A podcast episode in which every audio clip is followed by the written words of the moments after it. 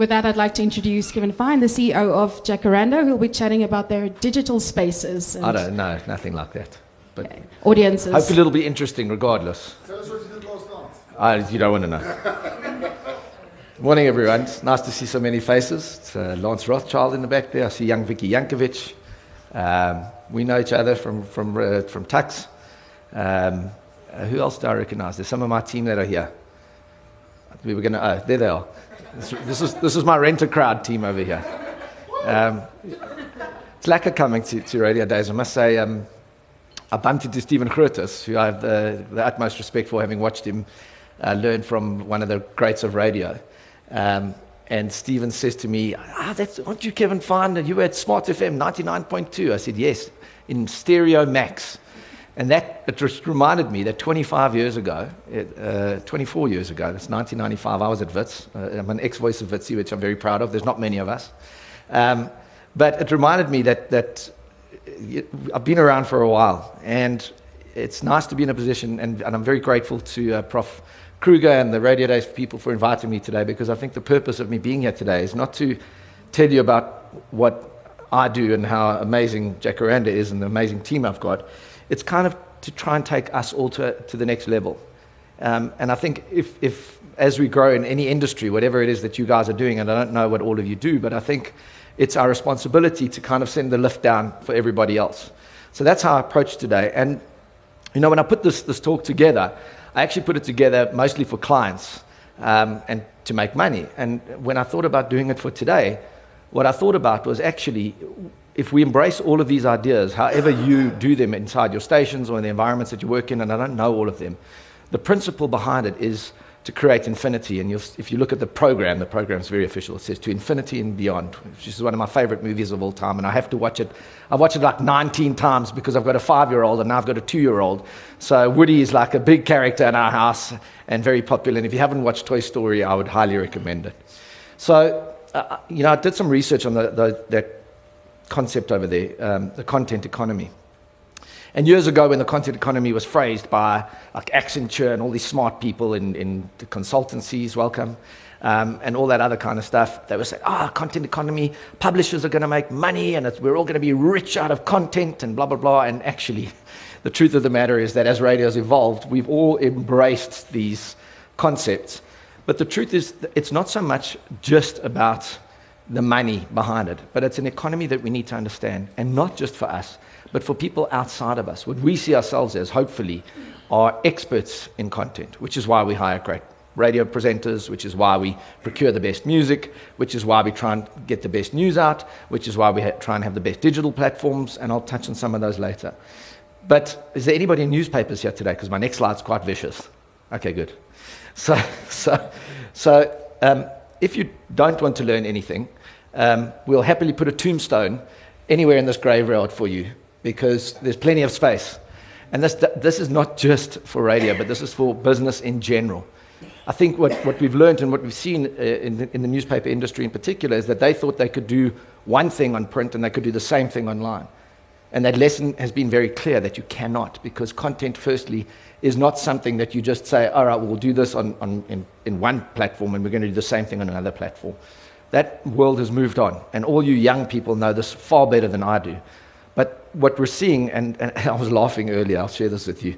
Um, I was an ex Witsi, as I was telling you. and The last time I really did any statistical analysis was Sociology 2.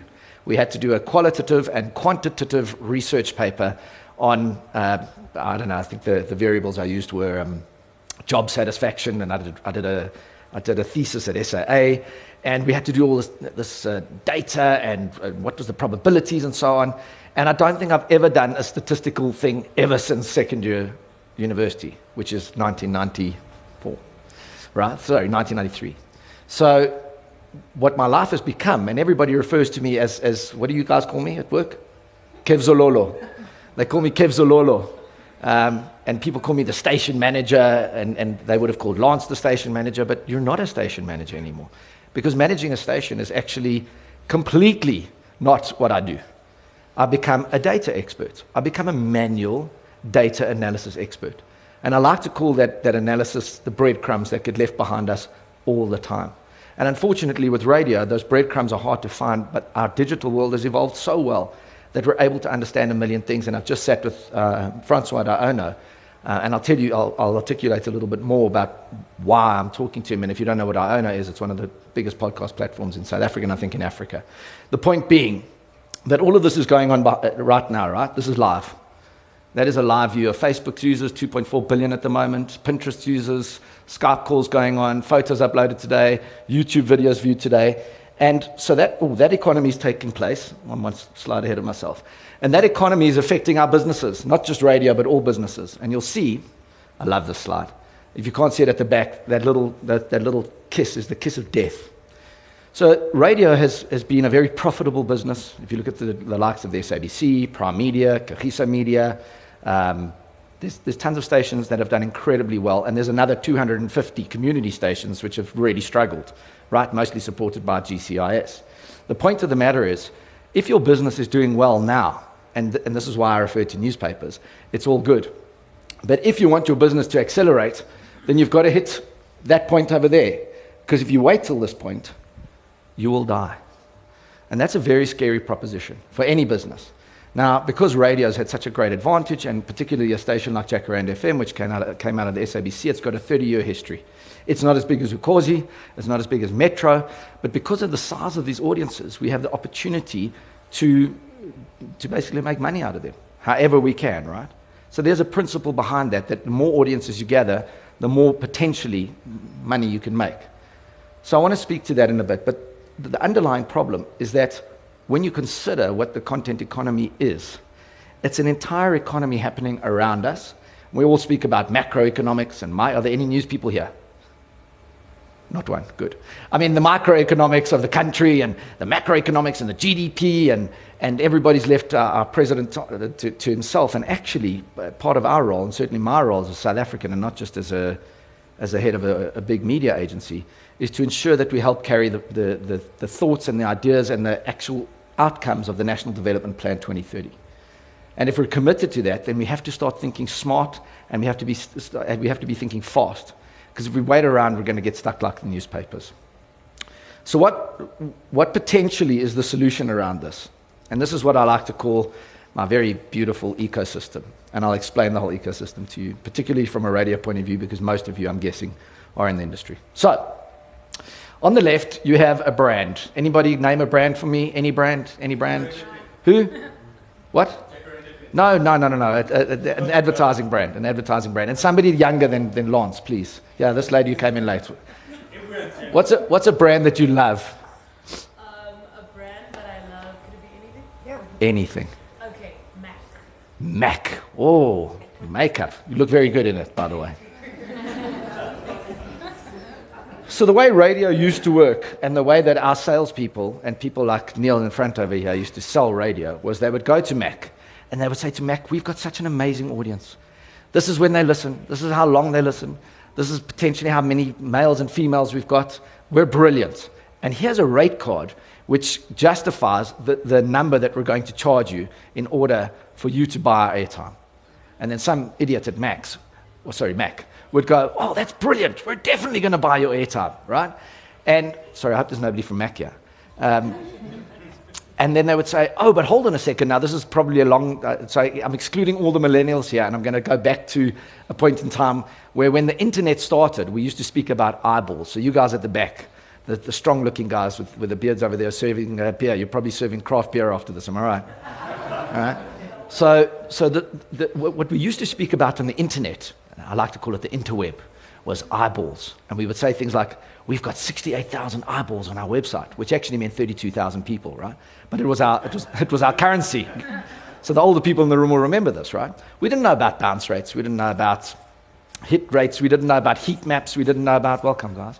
Um, we didn't know about any of these things. And so what Mac would do is they would say, cool, we'll buy an airtime campaign from you and we'll be on air. And then somebody at Mac would hear the advert, Mac, the most amazing makeup for the lady in pink, right? And they'll go, oh, look, our sales have gone up. Or, oh, our sales haven't gone up. Let's try something else, right?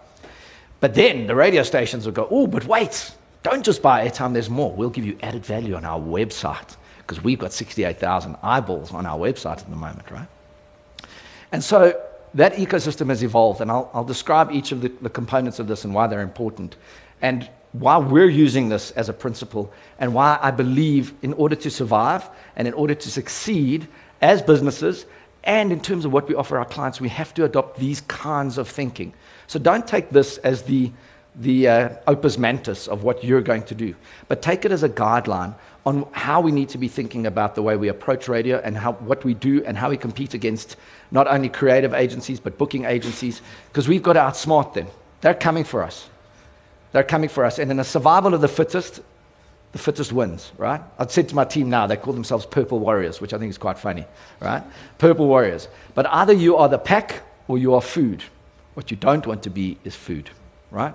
So if we're a pack of radio people and we go out to hunt, the key of, behind all of this is that while we've got the brand on air and we've given them our eyeballs, what's next? And how do we embrace all this rubbish, and I, I like to call it rubbish, that people are feeding us about new media? I hope nobody calls it new media anymore. Please tell me nobody calls it new media. Digital platforms isn't called new media. So, we went and built two platforms, and I know Neil was involved with uh, uh, um, over here was involved with a podcast platform. I can thoroughly guarantee you, without a doubt, and I don't care what anybody else has said, and they're not going to like this. They're not making money out of podcasts. Okay, nobody. If you go and Google it now, in fact, you can all do it. Take out your phones if you don't have to. But on this side of the room, you can Google US podcast economy. The number that I, that I came up with when I researched it was $314 million being spent on podcasts. It's real. Go and Google podcast economy South Africa. It's zero. Don't kid yourself. A podcast is not sellable and it's worth nothing as far as I'm concerned. Because on its own, it's a completely unilateral platform that has no place to go, right? But why is it important? Because it's easily shareable content, right? Because we live in a recommendation economy. Who here has got Netflix? Showmax? When was the last, what's your name? Olani. When was the last time you watched a show on Netflix that somebody didn't recommend to you? You actually found a show worth watching. He's, he's a unicorn, people. I have, in, in the entire time that we've moved from this non-linear way of consuming uh, content, whether it's audio or video, I've not watched one thing that somebody hasn't recommended to me or listened to one thing. The favorite thing that I've listened to in terms of podcast is uh, a guy by the name of Reid Hoffman, co-CEO of LinkedIn, and he's got a, a great podcast called Masters of Scale. It's the most brilliantly produced, unbelievable podcast, and it really resonated with me. But I would never have found it on my own, right? So, so uh, the unfortunate part of podcasting in South Africa is it's important, but as a standalone item, it's a failure. And everybody who's working in that business space now is probably doing great stuff, but they're basically doing it for free because I don't see, and if it was that, I don't see how you make tons of money out of it. And if, if there was tons of money, believe me, we're the biggest radio station revenue wise in the country, we'd be making it. So I can absolutely guarantee you, don't kid yourself. Tell them I'm busy. So I'm going to get, I'm going to get to how this all connects, right? So, so we built Jackpod. It just happens to be called Jackpod. It's not supposed to be Jacaranda FM, but it is a, it's an agnostic podcast platform to procure great content and to share it with people. And remember, I've put in an ecosystem, so it's not a standalone thing. This ecosystem all works together. You saw how all the cogs turn each other. Anybody ever opened up a car engine? You've, have you opened up a car engine? Not you. Anyone here? Where's the technical people in the room? He's opened up a car engine. You know how it works. You know how the carburetor pumps. You know how the pistons work. You know how, how when you turn on the car, it ignites it and then it pumps fuel and oil into the engine so that it works, right? That is how the system works. And that's why I'm, I'm trying to explain it and, and take care with it. So, so Jackpod has very famous people on there, familiar people, right? So, as an example, there's Brent Lindeque. If you don't know who Brent Lindeque or Lindiki, how he calls it, is the top blogger in the country. He is uh, famous on a number of platforms, and I use him as an example later. But we brought Brent, Brent on. We couldn't bring, what's your name? Kopano, are you famous? Right, then we, we, we don't want your podcast. Not for any other reason. It's, it's like, okay, so Kopano made a TV show called game of Shaka Zulu, right? For example. And she puts it on TV, and everyone goes, No, we're not watching that. But put Game of Thrones on and pay millions of rands to bring it to South Africa, and people will watch. Why? Because people know it, it's familiar, and they've spent millions and gazillions of money on marketing it. So familiarity is important in terms of podcasts, so keep that in mind. The next thing that we did, and this is where we show that radio works, because I got sick of people telling me, and, and I'll use a few examples Travelstart, Lulaland, UCOOK, um, and who was the other one? Kazar. I got sick of all these digital people. Firstly, they insulted me by telling me that radio was offline, which was the first complete insult. I said, How dare you call radio offline? They said, Well, online is online, and radio and TV are offline. It's like, okay, well, in that, con- in that context, I understand. Don't take it personally. So, being an offline medium, how would we track the progress of an ad campaign with a company like Travelstart, who can track everything on the web? Every single thing. When people come, when they transact, how much they transact for, how long, how, how short, what was the point at which they exited, why did they come, how did they get there, through which channel did they come? They could track everything. So we decided in that endeavor to create a retail mall. Now, the retail mall is just like Sandton City. Who's married here? Right, so when your wife says to you, she's going to Sandton City to get coffee at Nespresso, how many other shops does she stop at? Like 12, 13? Men are different, right? Men are very specific. When I go shopping, I don't know about the men in the room. When I tell my wife I'm going to Nespresso to get coffee, I go to Nespresso, I get coffee, I come home. My wife says she's going to Nespresso, we've got to stop at Mr. Price, then we've got to go past Zara, and there's a sale at Woolworths, and I've got to get a card from Cardies. So, what was the mall about? The mall was about creating an environment to show how to transact or how we could drive people from social media platforms or our on air platform to a transaction portal. And why was that important? Because it could show proof that our campaigns work, which is what influencers think they can do, but I'll get to that in a little while. So the retail mall was a space, and, and why it's in the middle of that ecosystem is because everything on each side of it should be driving people towards a transaction portal where we can measure our success.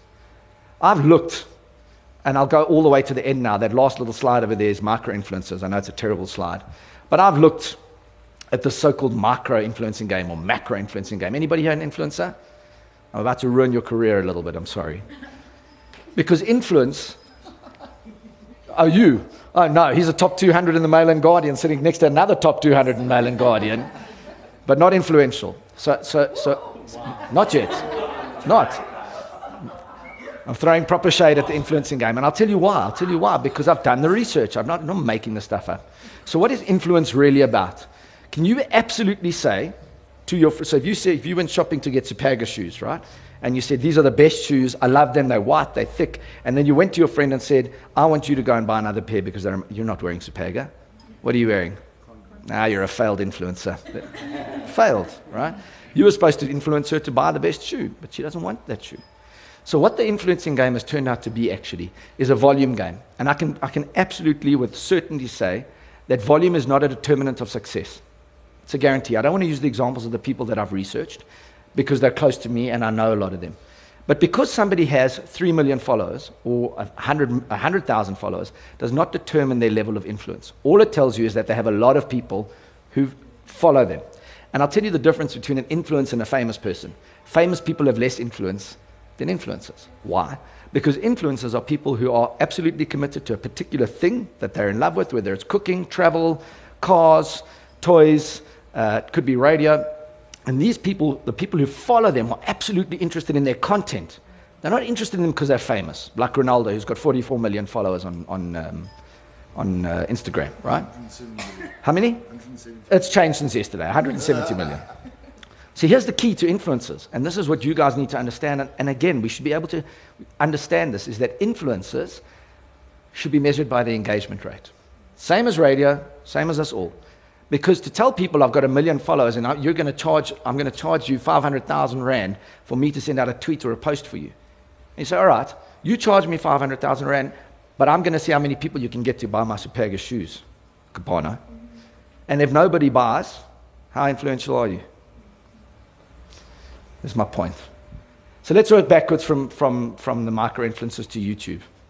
And why I've put all these social platforms on that side is very specific. Because the team that I work with know very, very well that creating content, and I'll go back to the newspaper example, creating content is a platform agnostic environment. You have to be sure that every piece of content that you create, whether it's for radio, Facebook, YouTube, Instagram, or Twitter, or for an influencer, is completely different. Now you're probably thinking, well, how can it be different? The fact of the matter is that something that works on Facebook is not necessarily going to work on Twitter. And something that works on Twitter is not going to work on Instagram. And so this platform, this platform or uniformity that clever brand people at all these big FMCGs have been applying is like, oh, we're going to launch a new brand. We're going to do the same campaign on Facebook, Twitter, on air, and we're going to do it on Instagram, and we're going to get influencers. And then it's a failure, and they're like, I can't understand. Now, inside all of our environments, inside all of your environments, what there should be are people who absolutely and implicitly understand not only not only what these platforms do, but how to use them, how to track them, and what kind of content to create for them. Which is why you shouldn't have a video of longer than 35 seconds. I saw a great piece of content from the BBC Radio One the other day, who I have the utmost respect for, right? The BBC Radio One get, get, and I'm going back to the Toy Story example, they get Tom Hanks. And they sit Tom Hanks down and they get kids to ask him questions. So were you naughty when you were a kid?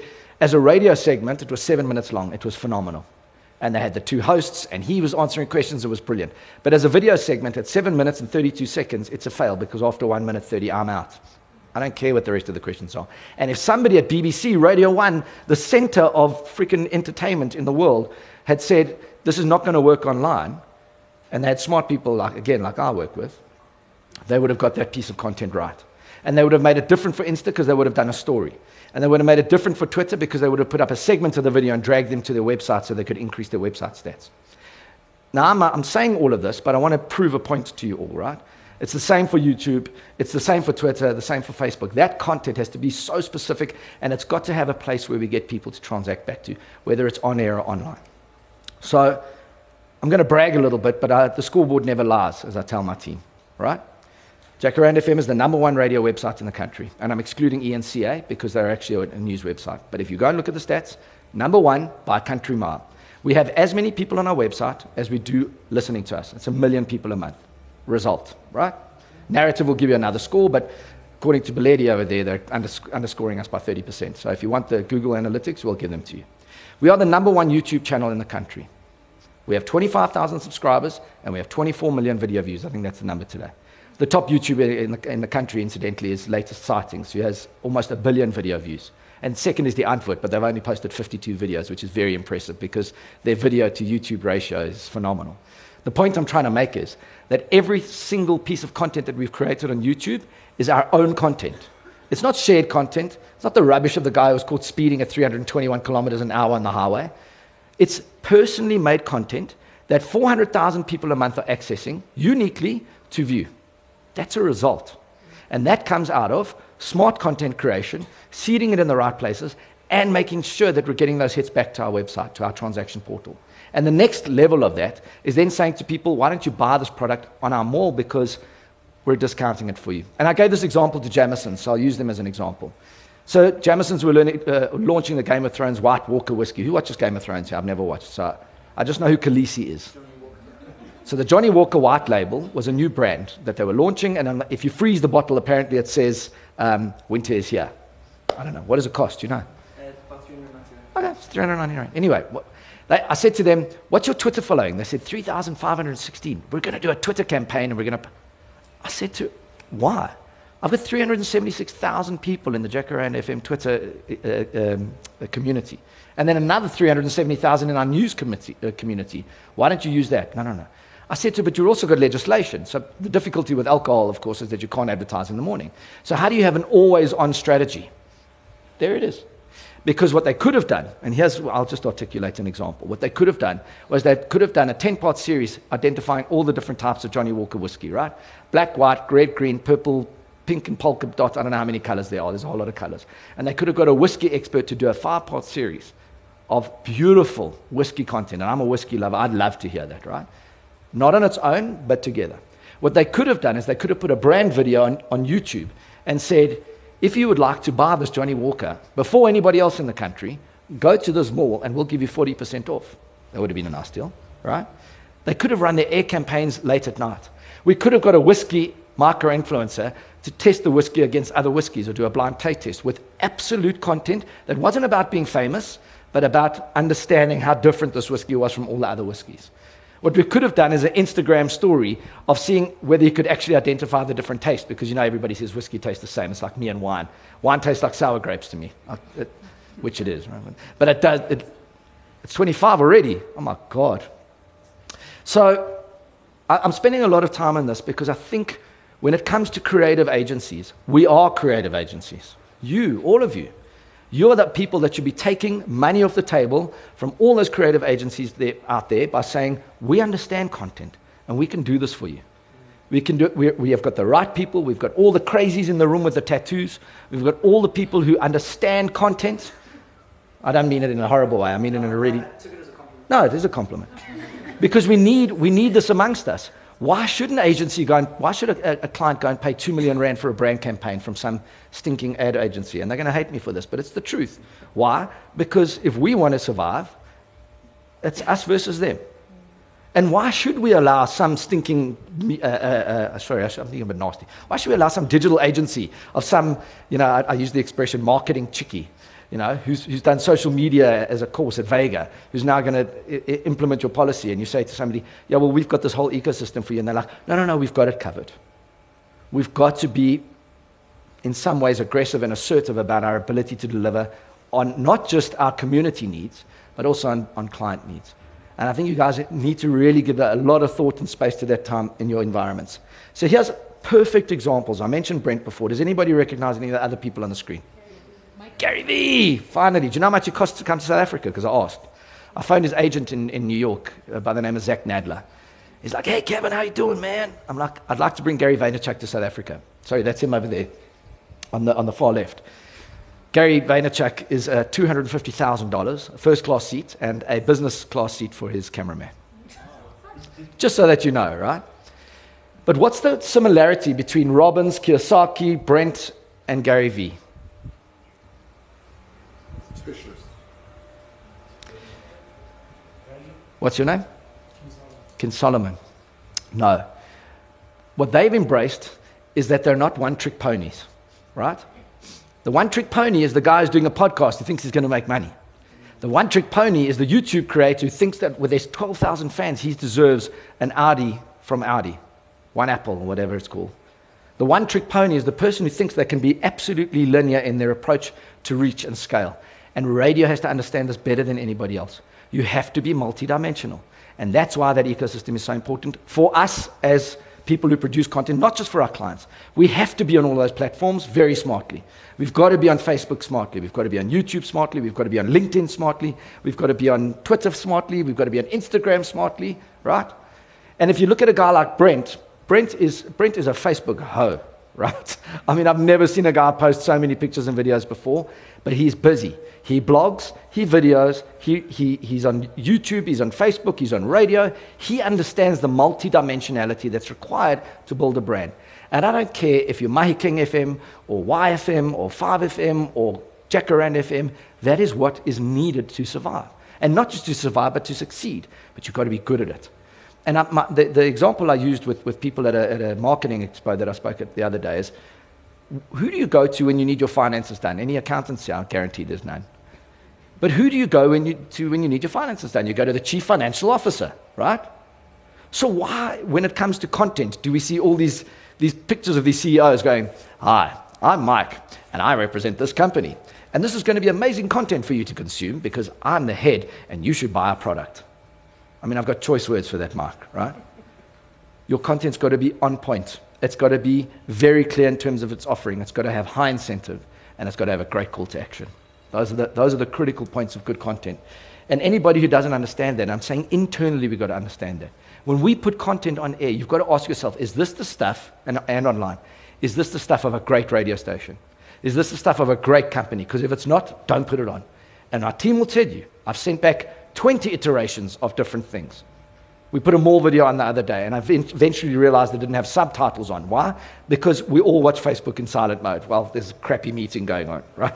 God, this is boring. I'll scroll through Facebook. Oh, look, there's something with subtitles. I'll read that. So every way that we think has got to be to embrace the people around us that we want to attract and also to assist the people that we want to help. So this is basically what I'm saying. I'm saying you've got to accelerate, you've got to innovate, and you've got to collaborate. But don't get it wrong, people, please. Because everybody is like, oh, we're going to build an innovation hub in our business. And then they put some guy like Vicky in charge of innovation. And then they're like, well, what are you doing for innovation? They go, no, no, no, no. Vicky's in charge of innovation. She must do it. Innovation is a culture. Innovation is a culture that you cultivate inside of your building. And what we've done at Jacaranda, as an example, is we've built what I like to call a fearless organization. I'm particularly proud of the fact that everybody gets a, a say in how the station runs. And that's changed, I can tell you. When I got there eight years ago, and Lance will remember this, the bosses made the decisions, we implemented the strategy, and we told everybody what to do. And now we have a strategy that's compiled by the entire organization. We have an environment where people can say, hey, I've got an idea. And you've got to encourage that inside your organizations. It's a massive culture. Innovation is not going to come from the CEO. Innovation is going to come from the strangest places. Zess over there in the corner decided one day that we should have, uh, what are they called, POs? An invoice. You have to raise an invoice digitally because we used to have these books. What's it called? Yeah. But we used to have the system where when you had to invoice a client, you had to write this manual thing and it would take hours and then you'd have to hand the paper to this person and that person. And they said, why don't we do this digitally? Innovation is not a job, innovation is a culture.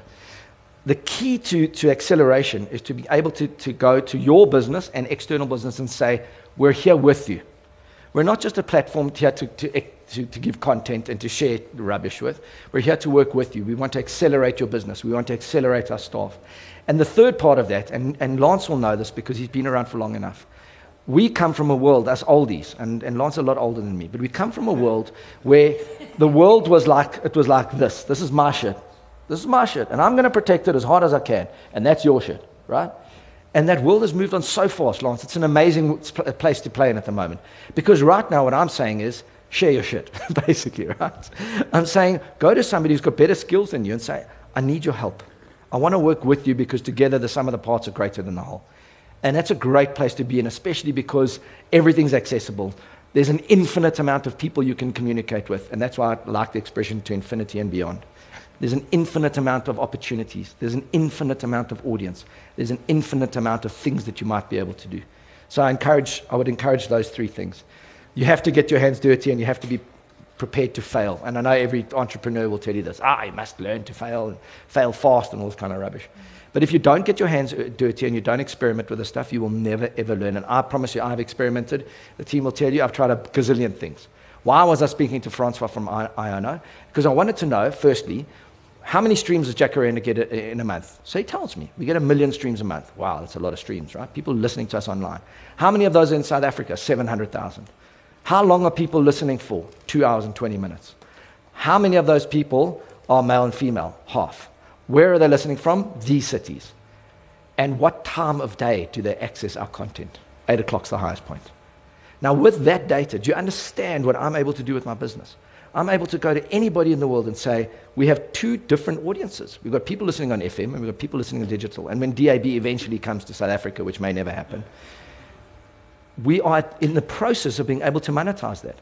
So if you live outside of our broadcast uh, frequency and you live in uh, Cape Town, We'll be able to deliver your weather to you online and your traffic, and we're going to do it. And we're going to show up all those other radio stations around the country who think they're so good. Not, not because we think they're bad, but because we think we're better. Because we do a great product and people are very happy. And why should other communities not have hyper-local content for themselves? So we're going to go into KZN, and we're going to go into Free State, Northwest, Northern Cape, the Western Cape. Who have I left out? Um, Eastern Cape was a bit shady. There's nothing goes on there. So I'm just teasing. But, but because we've got the data to support our entry into those markets, I'm absolutely confident. And remember, I used the word breadcrumbs. I'm not guessing anymore. I know that we have 118,000 streams coming out of Cape Town every month.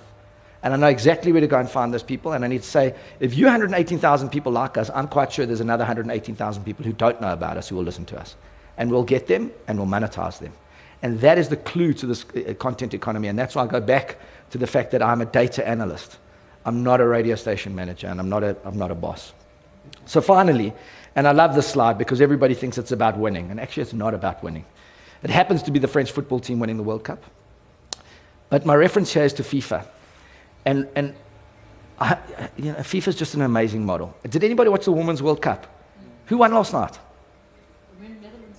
Netherlands won. Oh, if you watch that England uh, uh, USA game, it was one of the finest games of football I've watched. It had excitement, it had drama, it was amazing.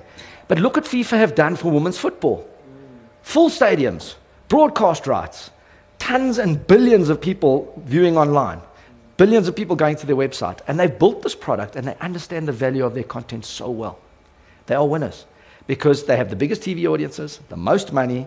All the other sports federations are trying to follow in their footsteps, right? They've really blazed a, a trail for the others. But the ICC, uh, rugby, all the others are trailing so far behind them. They've built such an economy for themselves because they understand the value of their content. And that is my hope for all of you that you understand the value of your content, that you're able to accelerate, collaborate, and innovate, that you go back to your environments and you embrace others. You embrace an ecosystem that works for your business as radio and for the people that you service as well, and obviously for your listeners, because that is ultimately who we serve. And I, I guess my hope for everybody is that we don't land up like newspapers. And I, I'm certainly going to be here to my dying day, raising a flag for radio, that, that we're all there together. So thank you for listening and thanks for coming.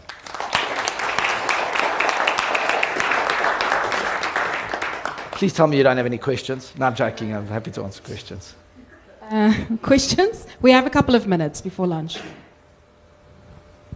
Oh, no, the clever dick in the front. There's always one. Uh, Kev, thanks for that. Um, from uh, obviously, you've shown us an entire ecosystem there, and uh, you touched on the importance of building the, those ecosystems. But I want to understand, obviously, the money. Show me the money, as you often say to me. So, are you mon- are you actively monetizing those platforms? Absolutely. Are you are you are you doing it sort of in a packaged way, uh, or, or, or are you finding that you, like you said, you can't s- just sell podcasts, or you can't? Correct. Is that how you're doing it? You got you you sort of doing integrated 360. Absolutely. So it's not a one size fits all. And remember, this is not just a client interface, this is our own radio station's interface. We've got to be sure that we're delivering for our brands on air, for our brands on social, and driving them back to a place where we want them to be. Most of our traffic that we drive comes back to Facebook. For a client, it might be we just want brand presence and we want people to download our voucher or download our app. It might be that they want to actually show sales. So, for example, if we, if we wanted to sell a new champagne made by Bonang, um, and we said to Bonang, make it exclusive to the mall. And you could put it on there and run a full campaign across all those metrics and say, we can absolutely take supply chains of the, the liquor companies out and you can just service the stuff yourself at half the cost. Why not? The key, and that's why I said you've got to get your hands dirty, is to experiment. We're doing, uh, we're doing work with several companies from near field communication, education, security. Um, we're looking at CBD oil, which is the next big thing in this country. Tons and tons of investments in Lesotho and Swaziland, and now in Atlantis and Cape Town. So, yes, but it's not a one size fits all. You have to apply, firstly, what the client needs, but most importantly, is that you guys have to apply this to your station needs and then also to be able to do it for clients. So you've got a proof of life. King Solomon, Sir, I have a question. yes, Directly to you. yeah. Why do you wake up every day, sir? So you're asking for my purpose. So I'll, I'll share it with you, and I've, I've mentioned it at a team building a while ago, but I don't think some of the team are working here. So a- as a youngster, I always believed that my purpose in life was to entertain people, literally. And from a young age, I would perform for my parents and the family, as you know, you've all got kids in your family who do that. And as I got older, I realized much later in life how much I loved radio, and then I got behind a microphone and absolutely loved doing that. And then I got to Jacaranda, so I won't give you the whole story, but, but my purpose at Jacaranda is very much the same. It's just evolved a lot further because I see my purpose as being a great South African citizen and embracing the radio station to build, us, build our country positively. I see it as a place of providing great entertainment and happiness. The one thing, and, and I'll share this with you guys, that I'm most proud of, so, so and I'll, I don't even know if my team knows this, but we're going to give 10 kids hearts on Nelson Mandela Day, right? We're going to raise 400,000 Rand and we're going to do 10 heart operations at the Nelson Mandela Hospital. We're literally going to give life to 10 people. But it wasn't enough. So I see the radio station as a place to, to, to catalyze other people into doing good deeds. And we've always done that with it, and the concept behind it has been using it for sustainability. So the week later, what we're going to do is we're going to launch a, a water project in Limpopo. It's called Play Pumps, where kids pump water into communities. And why that was so important for me is because I'm differentiating between charity and sustainability. If you can give a community water for life and train kids and, and schools how to keep and maintain that pump, we won't have a problem of water in Limpopo. Now, we've got a massive network that we use radio, online, all those, all those things there that we use to do that. And those are the things I'm most proud of. So I'm standing here telling you about our metrics and how wonderful we are. But the fact that we're going to do 100 schools and make sure that they get water gives me purpose. It gives me purpose that I'm doing the right thing uh, for the people I work with. It, it, it expresses my values as a, as a human being and expresses my, my, my desire to make South Africa a better place. And I know it sounds a little bit cheesy, but that is my truth.